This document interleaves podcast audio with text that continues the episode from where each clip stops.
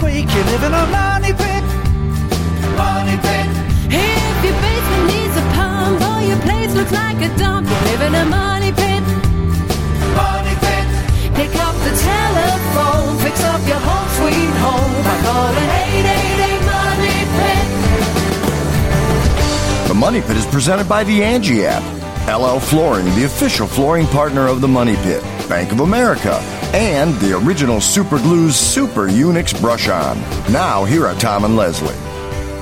Coast to coast and floorboards to shingles, this is the Money Pit Home Improvement Show. I'm Tom Kreitler. And I'm Leslie Segrete. And what are you guys working on this pre-holiday weekend? The holidays are really close now, and we're seeing all sorts of buzz in the neighborhood as people are forming up their plans and fixing up their places and making everything look so festive. If that's what you guys are into right now, we would love to help. If you are taking on a little repair or improvement project, we'd love to help. If you've got anything going on that you don't know how to start, how to get it done, whether you can do it yourself or get a pro, well, that's what we do. We're your pros. If you're stuck, we're kind of like your virtual W D forty. We'll get you unstuck with a project. You got to help yourself first, though, by calling us at one eight eight eight money pit, eight eight eight, six six six, three nine seven four, because this is what we do.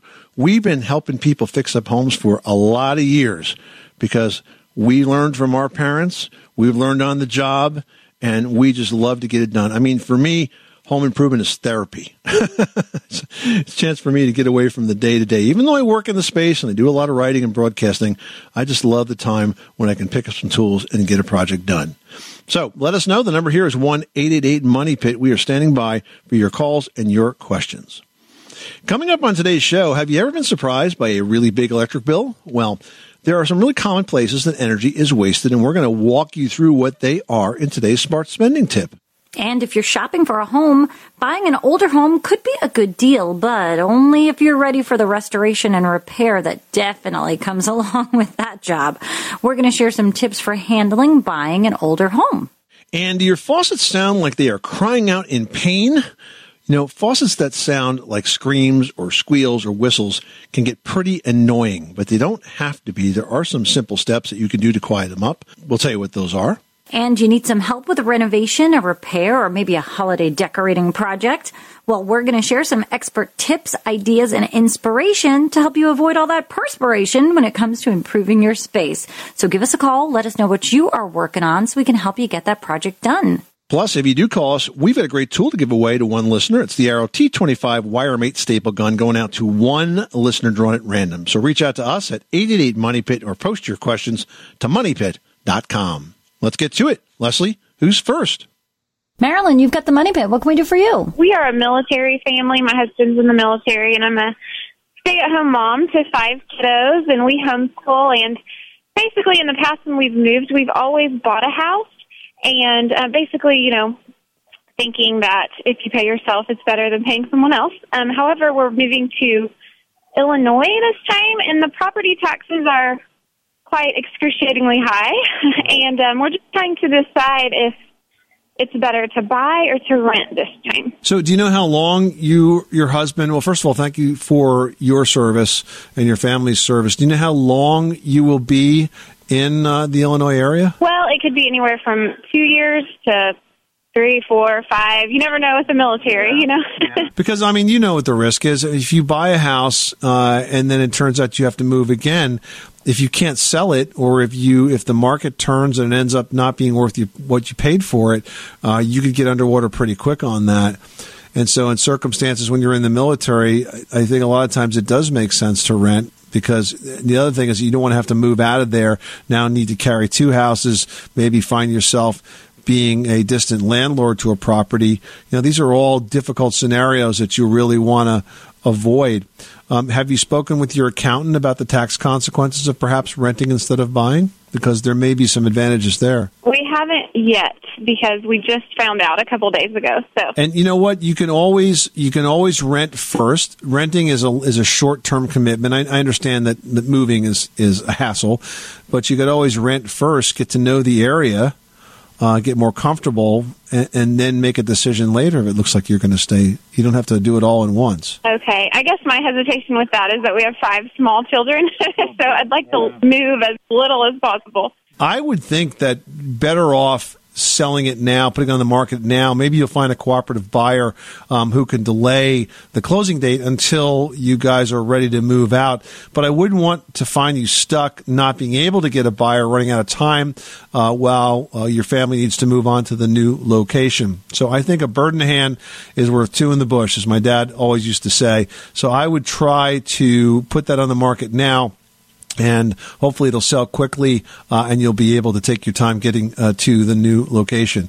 And by the way, um, since I can imagine with five kids, you find the house just chock full with stuff, the best way to get your house ready to sell. There's a great article on our website at money pit dot com about this, but conceptually, what we'd like to see you do is to try to declutter as much as possible, make those rooms look big and bright, because anybody that's going to buy your house is going to probably be moving from, say, another crowded house or crowded apartment. You want to make sure it looks like your stuff can, their stuff can fit in there. And then if you have any rooms that need to be repainted, just choose neutral colors for the same reason. Make it look open and inviting, uh, and that will help you sell the property as quickly as possible. Now I've got John in Missouri on the line. John, what's going on? Well, I've uh, I live in an old house that built in eighteen ninety-two, and it has plastered uh, walls. And I've got a I had a leak this spring. I had a gutter overflow, and it got behind some flashing, and created created what I call plaster cancer, which is okay. This sort of crystalline stuff that grows out of the plaster. I mean, it didn't make the whole thing fall down. It's just this crystal. And I got the leak fixed and uh, tried, to, I mean, I scraped all that stuff off and uh, put a uh, sealer on it, quick sealer paint, you know, one of those right alcohol-based things. And the, the cancer keeps going. It, it's, now it's blown that paint off. It's not as much, but it seems to continue. And I wonder if there's something you can do to Uh, stop that from happening, short of tearing a whole plaster down. So the plaster, when it gets wet, there are sort of fingers, so to speak, that wrap around the lath behind it. And when it gets wet, it loosens up. Well, this, this plaster is actually on brick. Oh, it's on brick. Okay. All right, strike that. So what else could be happening is if it's on brick and the brick got wet, the bricks are very hygroscopic, so you could be continually pulling more moisture through there. Are you absolutely certain that you've addressed the leak completely? Because it doesn't sound that way. It sounds like you've still got some moisture in there. There could still be some moisture in the brick, I suppose, but it's been super dry here in Saint Louis since the end of July. And uh, this, I got the thing fixed uh, about the middle of July. Uh, all the all the, the flashing on the It's on a bay window. All the flashing above that was redone, and uh, it hasn't rained uh, pretty much at all since then. How big is the patched area? Uh, it's, uh, oh, I don't know, maybe ten square feet. It's not huge. And that whole area is is, is breaking up and and forming these crystals? Yeah, well, it's it's doing this it's doing this crystal growth thing, which blows off whatever paint you put on the surface of it. I wonder if part of what you're seeing is the paint basically uh, disconnecting or delaminating from the plaster itself. Well, yeah, that's uh, that's the, this cancer sort of grows be- below the paint, but it's my problem is is it it's dried up now. I mean, it hasn't rained, so I'm, I'm, it couldn't possibly leak. It hasn't rained, and. And also, the, the thing is repaired. What I would do here is this, is I would I would try to strip out all the paint that I could, and I would probably use a paint stripper to get whatever's left behind, maybe a gel-based stripper. And then I would put another skim coat of plaster over it, let it dry really, really well, and then I would prime it with an oil-based paint and then repaint it. Because I think the the plaster is basically disintegrated in some respects, and I think you're going to have to do some partial rebuilding of that surface. Yeah. Okay. Well, because it's, you know, the plaster is two-layer plaster. It's got kind of a, looks like cement, the base layer, and then it's got a real fine white layer that, that's uh, the finish layer. So just re- reapply that, huh? That's right. After you get rid of any loose material that's there, you really want to make sure you have a solid base. Then you can put a new skim coat on it. Okay. All right. I'll give that a try. All right. Good luck with that project. Thanks so much for calling us at eight eight eight Money Pit. Did you know that Americans take twenty thousand breaths a day and spend an average of ninety percent of their time indoors? That's right. And according to the E P A, the level of indoor air pollutants can be two to five times higher than outdoor air and occasionally more than one hundred times higher. Plus, every spring we get socked with allergens too. Well, Air Doctor is an air purifier that filters out dangerous contaminants like pollen, pet dander, dust mites, and mold. Their Ultra HEPA filter has been independently tested to remove ninety-nine point nine nine percent of tested allergens, including bacteria and viruses. That's impressive. Now, Air Doctor also comes with a thirty-day money-back guarantee, so if you don't love it, just send it back for a refund minus the shipping.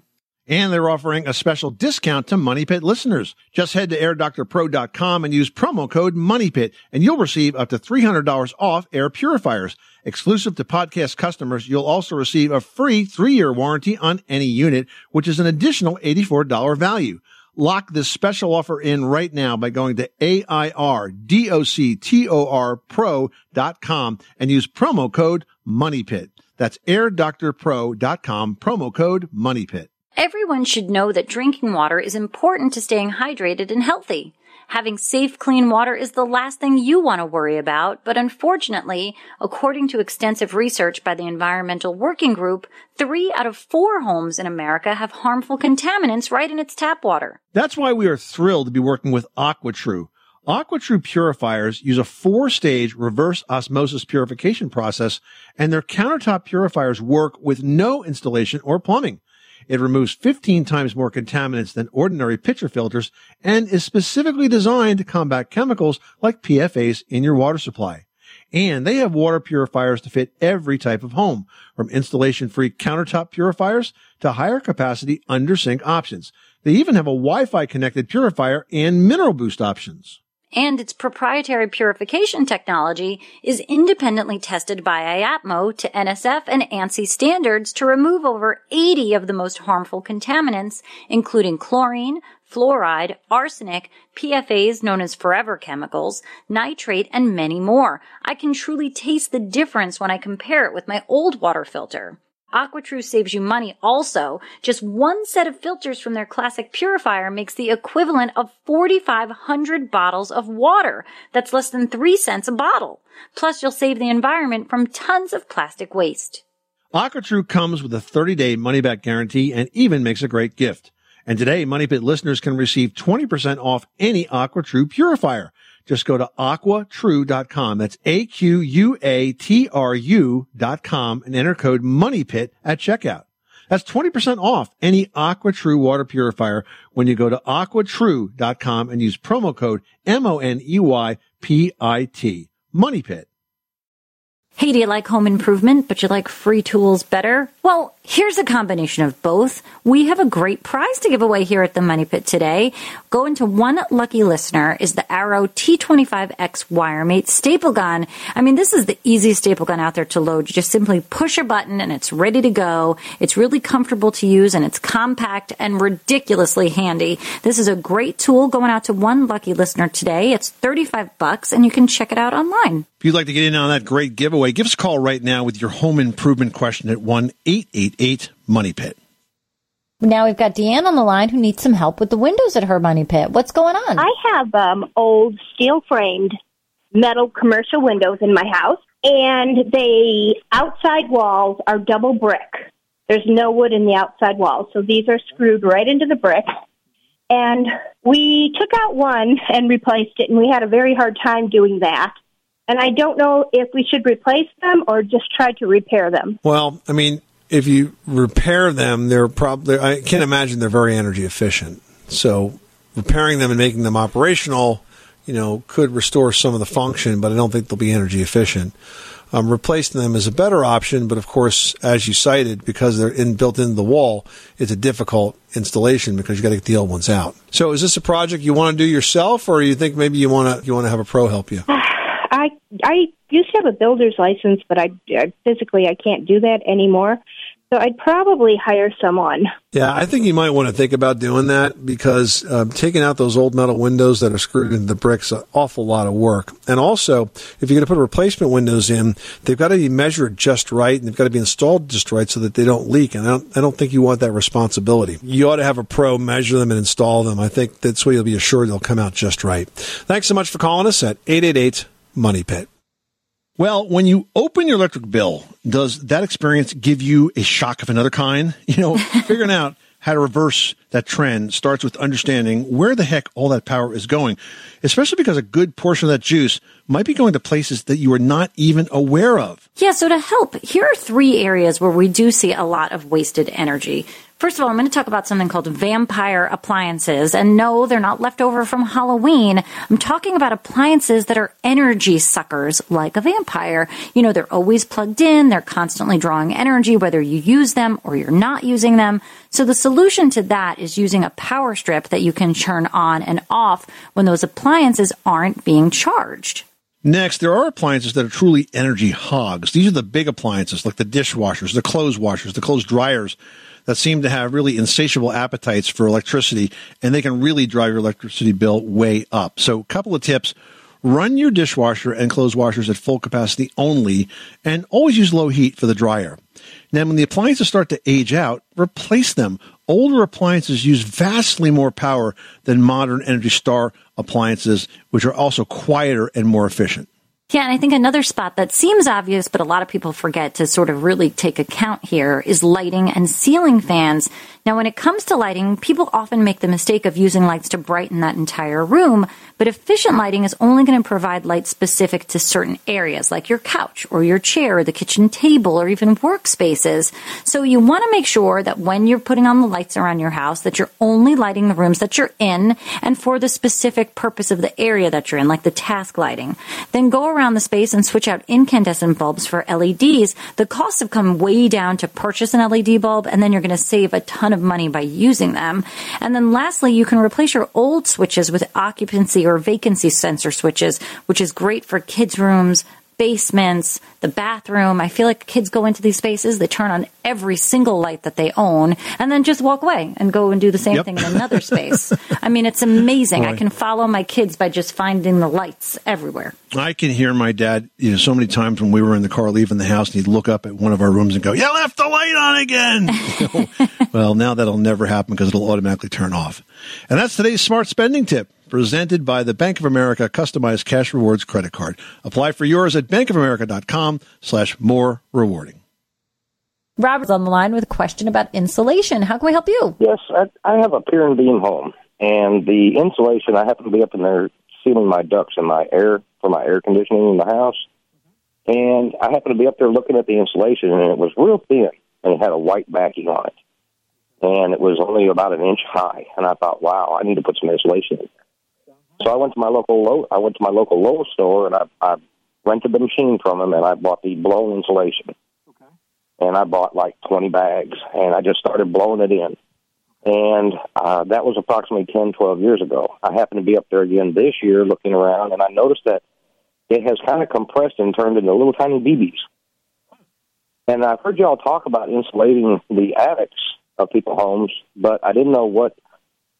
how to go about trying to put something else up there. If I needed to vacuum all that stuff out of there and try to lay some actual good insulation and what the number would be. Well, if the insulation has settled, I mean, generally speaking, you want fifteen to twenty inches of insulation. If it's settled, so now it's a lot less than that, you can either remove it and put new insulation in, or you could add an additional layer on top of it, depending on how difficult, I guess, it is to work up in, in that space. Right. It's pretty tight in some of the spots. Yeah. That was the reason I went with the blown. uh, yeah, no, I hear you.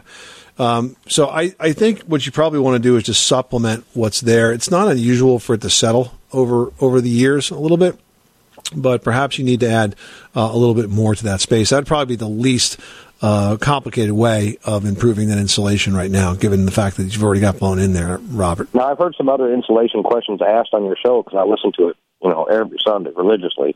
And I've heard them talk about laying them in between, but I've also heard them going over the top of the beam. So if you have fiberglass insulation that's um, that's flush with the ceiling joists. Let's say you had like two by eight ceiling joists and you had maybe eight inch bats laid in between those ceiling joists. To put the next layer of insulation on top of it, we always advise that you do that perpendicular. So you go the other way, the opposite way, and across the beams at like a ninety degree angle. In your case, it sounds like it's all covered already with blown-in insulation. Is that insulation above the ceiling joist right now, or is it settled down below it? No, it's settled down way below it. Okay, so if it's settled down below it, then maybe you could add another, you could add some unfaced fiberglass bats if you think you can get those up in there and lay those perpendicular to the beams. Okay, that was going to be my next question. If it needed to be unbatted, if it, you know, or if I did buy the batting, in certain areas, would I want the batting up or would I want that paper down? No, you want unfaced, because the moisture okay. barrier goes towards the living space, and that's already inaccessible now because it's going to be the ceiling um, that's under all of that blown in. So if it and if it's if you would think it's if you think it's about flush with the top of the ceiling joist right now, then I would just add a second layer perpendicular to that, and you can do that with bats. Okay, that'll work. I appreciate it. Thank you all so much. Wendy's on the line from West Virginia with an interesting project. How can we help you? Hi. Um, I am interested in purchasing a property that uh, was formerly a golf clubhouse. And I'm curious what uh, would be the pros and cons uh, between a commercial and a residential. As far as purchasing or the use of the space once you get it? What is the difference in um, like a commercial versus a residential building? I'm trying to find out, you know, are there big differences in the way that they're built? Like, is that a plus? Are they built extra sturdy kind of thing? Assuming that they were both built to code, commercial codes are usually more stringent than residential codes. So, I mean, I would expect a commercial building to be built as well, if not better, than a residential property. Um, but it also has a lot to do with the zoning, you know, what what you're allowed to do with that space. Um, can you have a residence? Can you have a residence in a commercial space?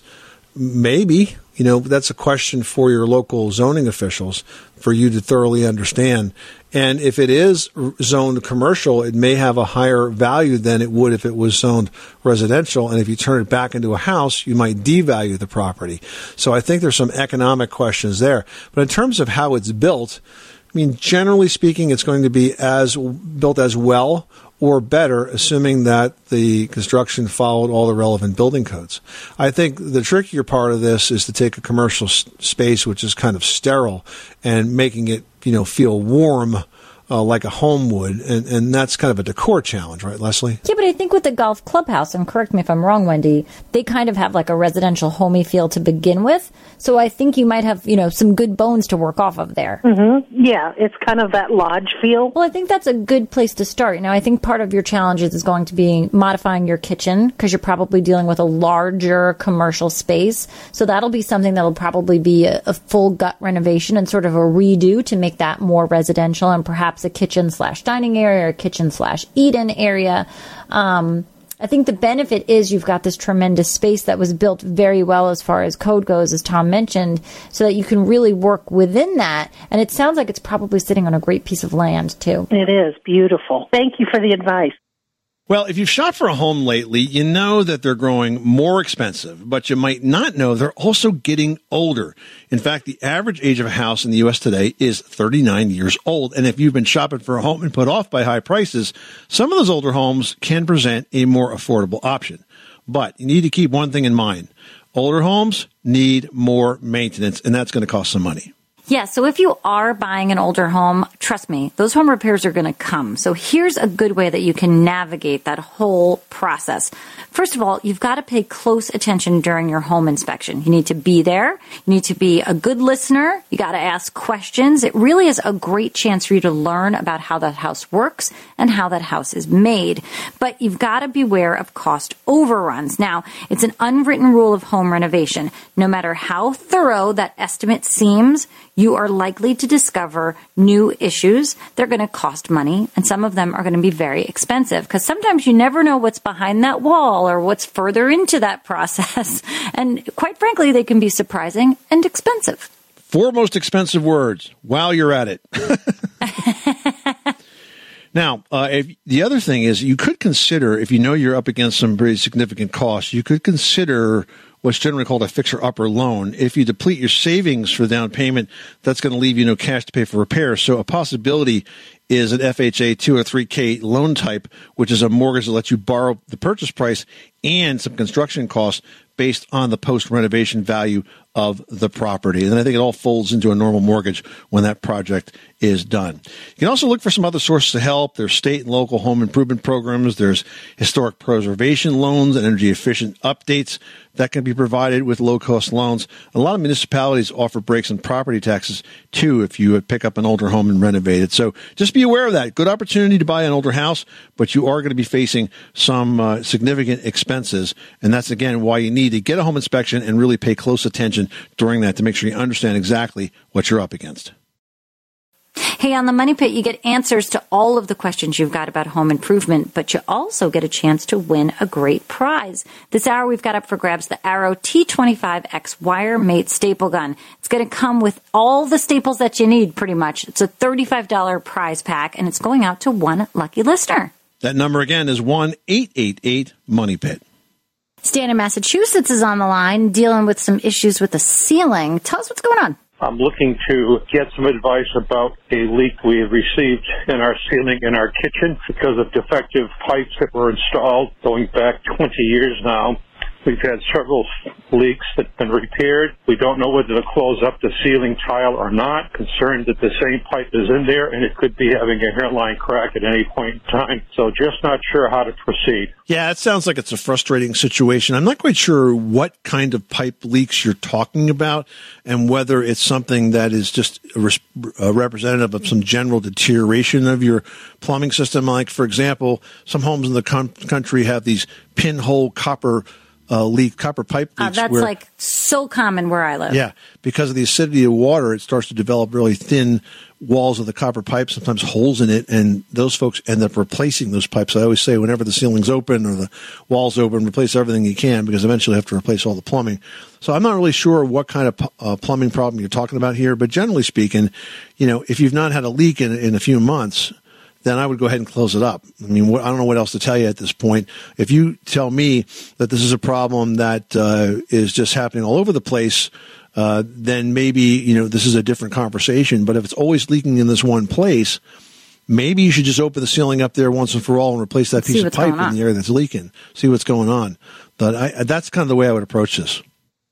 Kathy in Michigan's on the line with a painting question. How can we help you today? I have a cinder block house, and um, it seems to peel kind of easy. And one side of the house where the water's located, I seem to have rust spots coming through, but not from the inside, only the outside. Okay. Do you have sprinklers? No. And the rust spots are on the inside, you say? Outside. I'm wondering where that rust is coming from, Leslie. I wonder if there are maybe some um, metal ties inside the block walls that could be releasing that rust. It could be, because that does happen very commonly, and the cinder block does tend to be very hygroscopic, meaning it's going to just suck up all the water from the surrounding areas and just kind of hold on to it at times. So if there is any metal in that, you can see rusting. So I think what you're going to need to do is to spot prime those rust areas, and you need to use a good quality primer. I would use an oil-based primer, an oil-based exterior primer.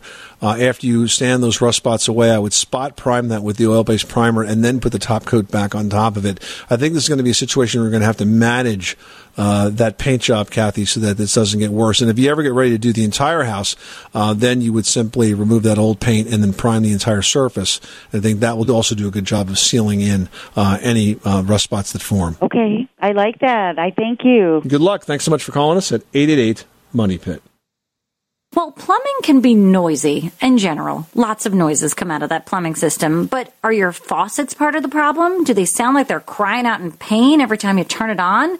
A faucet that screams or squeals or whistles, it's super annoying, but there are actual reasons why this happens. Yeah, now if you have hard water, you may have pipes that are too small, and in older homes, those pipes can become further restricted by the formation of scale or rust. And if that's the case, you're looking at a situation where you have to replace the pipes. Yeah, and the noise may also be caused by a washer that's either the wrong size or it's not held securely to the stem. Replacing that washer or tightening it should stop that noise. Now, if the faucet still makes noise, you want to check that washer seat. The seat can become partially closed with residue, and then the restricted water flow can cause whistling or chattering. If that's the case, you need to clean the seat of the faucet. Now, for squealing sounds, sometimes the metal threads of the stem are just binding against the faucet's threads. So remove the stem and coat both sets of threads with petroleum jelly. That lubrication should stop the noise, make the handle easier to turn, and make it a heck of a lot more quiet around your house. Now we're going to Gina. She's got a question about the heating at her home. What's going on? Okay, so I have a rental property, two-family, and I'm updating the boilers. It's um, gas. And I was going to go with the regular boilers, which are uh, eighty-five percent efficiency, and um, keep it going through the chimney. Or I was going to do the uh, combis, uh, I guess Lochinvar, and they're indirect. I guess they go outside. Yeah, high-efficiency direct boiler, right, okay. My plumber's kind of saying um, that I should get liners in the chimney and keep yeah. the chimney hook up and the water heaters. Yep. Um, and then I wouldn't get the rebates, and I wouldn't get, um, you know, the zero percent interest from Mass um, from National Grid, Mass Save. However, okay. the combis, um, they're saying that they need more maintenance, and that's what my problem is, that they uh, they don't last as long, and they require more maintenance. So that's where I'm at. I don't know if that's true, but is the combination boiler, the high-efficiency one, going to be a lot more expensive? No, it's going to end up, after the rebates, it's going to end up the same amount of money. And there's no no question in my mind at all. I would definitely go with the high-efficiency. That's definitely the right thing to do. The ones that have the combis, the ones that have the water heater? Uh, the direct vent, yes, and direct vent system, yeah. I think that's really smart to do. And this way, because he's right, you, you have an old house with an old chimney, you probably have to line it if you put even the eighty-five percent uh, new boiler in. And, uh, you know, listen, why continue with the old technology when the new technology is there? You have the opportunity to have rebates. Uh, it's probably being um, subsidized by the utility company because generally they're a lot more expensive. That's what I thought you were going to say. But if they are uh, helping to keep those costs in line, I would definitely go high efficiency. It definitely it is more expensive, but after the rebates, it's the same. That's what so, I mean. Yeah, because oh, okay. you got great rebates. Yeah. Okay. So I would definitely okay. take advantage of that. That's a good opportunity for you. So you you haven't heard that they need more maintenance? The um... No, no. Okay. And that's, okay. frankly, you know, we, we see all the new equipment that comes out now, and that to me sounds like maybe a bit of a rumor, uh, and but I really, think, I really don't think it's true. Sure, you know, they could break down like anything else. They're more mechanical than the basic systems, but they're high efficiency. So even if they do need a bit more maintenance or an occasional extra adjustment, I wouldn't worry about it. I would definitely do that and enjoy the efficiency. It's going to raise the value of your home, and it's also going to cost you less to heat it. Okay. All right. Thank you. Laura Lynn writes in saying, I had a fiberglass door installed on a storage room, and it's clear the contractor didn't use a primer. Now, the paint on the door is scratched off due to bikes going in and out of that storage area. How do I correct this, and are there any options on how to get that paint to adhere better? Yeah, so when you have a fiberglass surface like that, this is a case where you really want to use what's called a high bond or a high adhesion primer. Uh, Kilz has a new product out called Kilz three. Which is such a primer. But what you want to do first is make sure if you've got any loose paint, you remove it. You can use a very fine sandpaper on that door. Even though it's fiberglass, you could use like a four hundred grit paper on it or six hundred grit paper on it. Just to scuff the surface, that will help the the primer stick. But make sure that you get any loose material off, because you can't put new paint over bad paint, because it just it's kind of like, you know, having a, a layer in between that's just not connected. Now, once you do that, you can um, add a good layer of that primer. Again, high bond, high adhesion primers. There are a number of different brands. We just happen to know about the Kilz three. Uh, that works pretty well.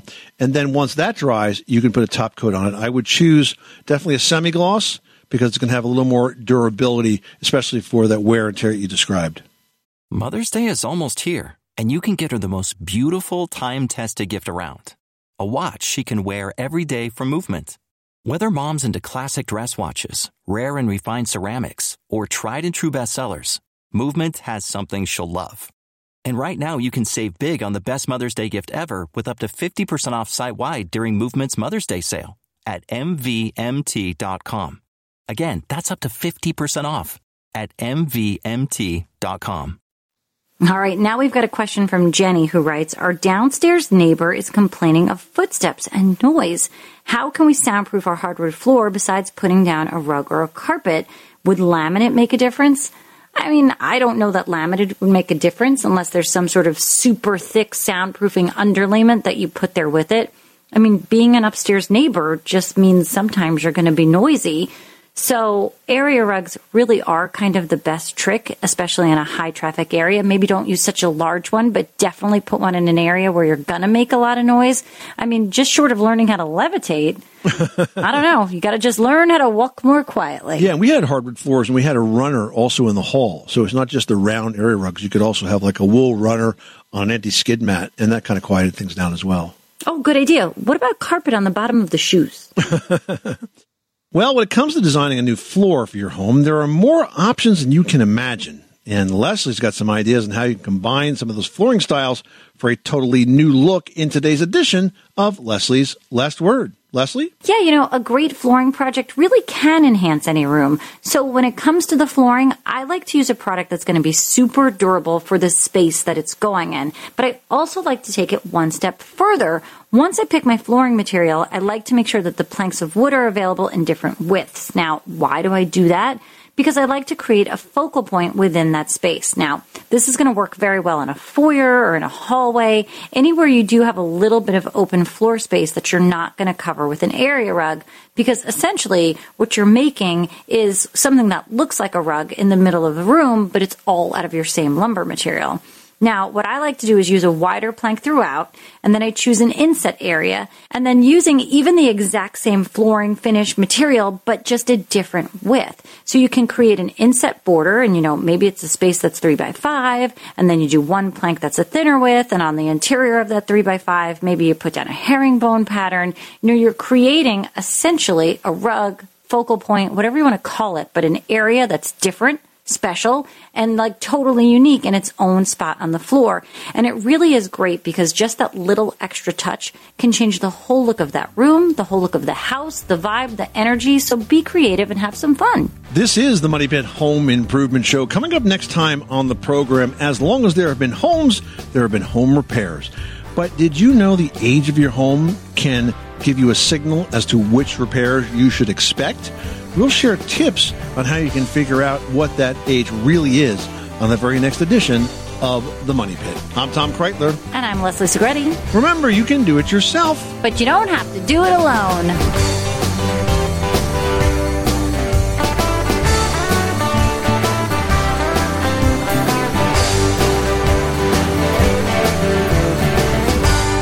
You live in a money pit.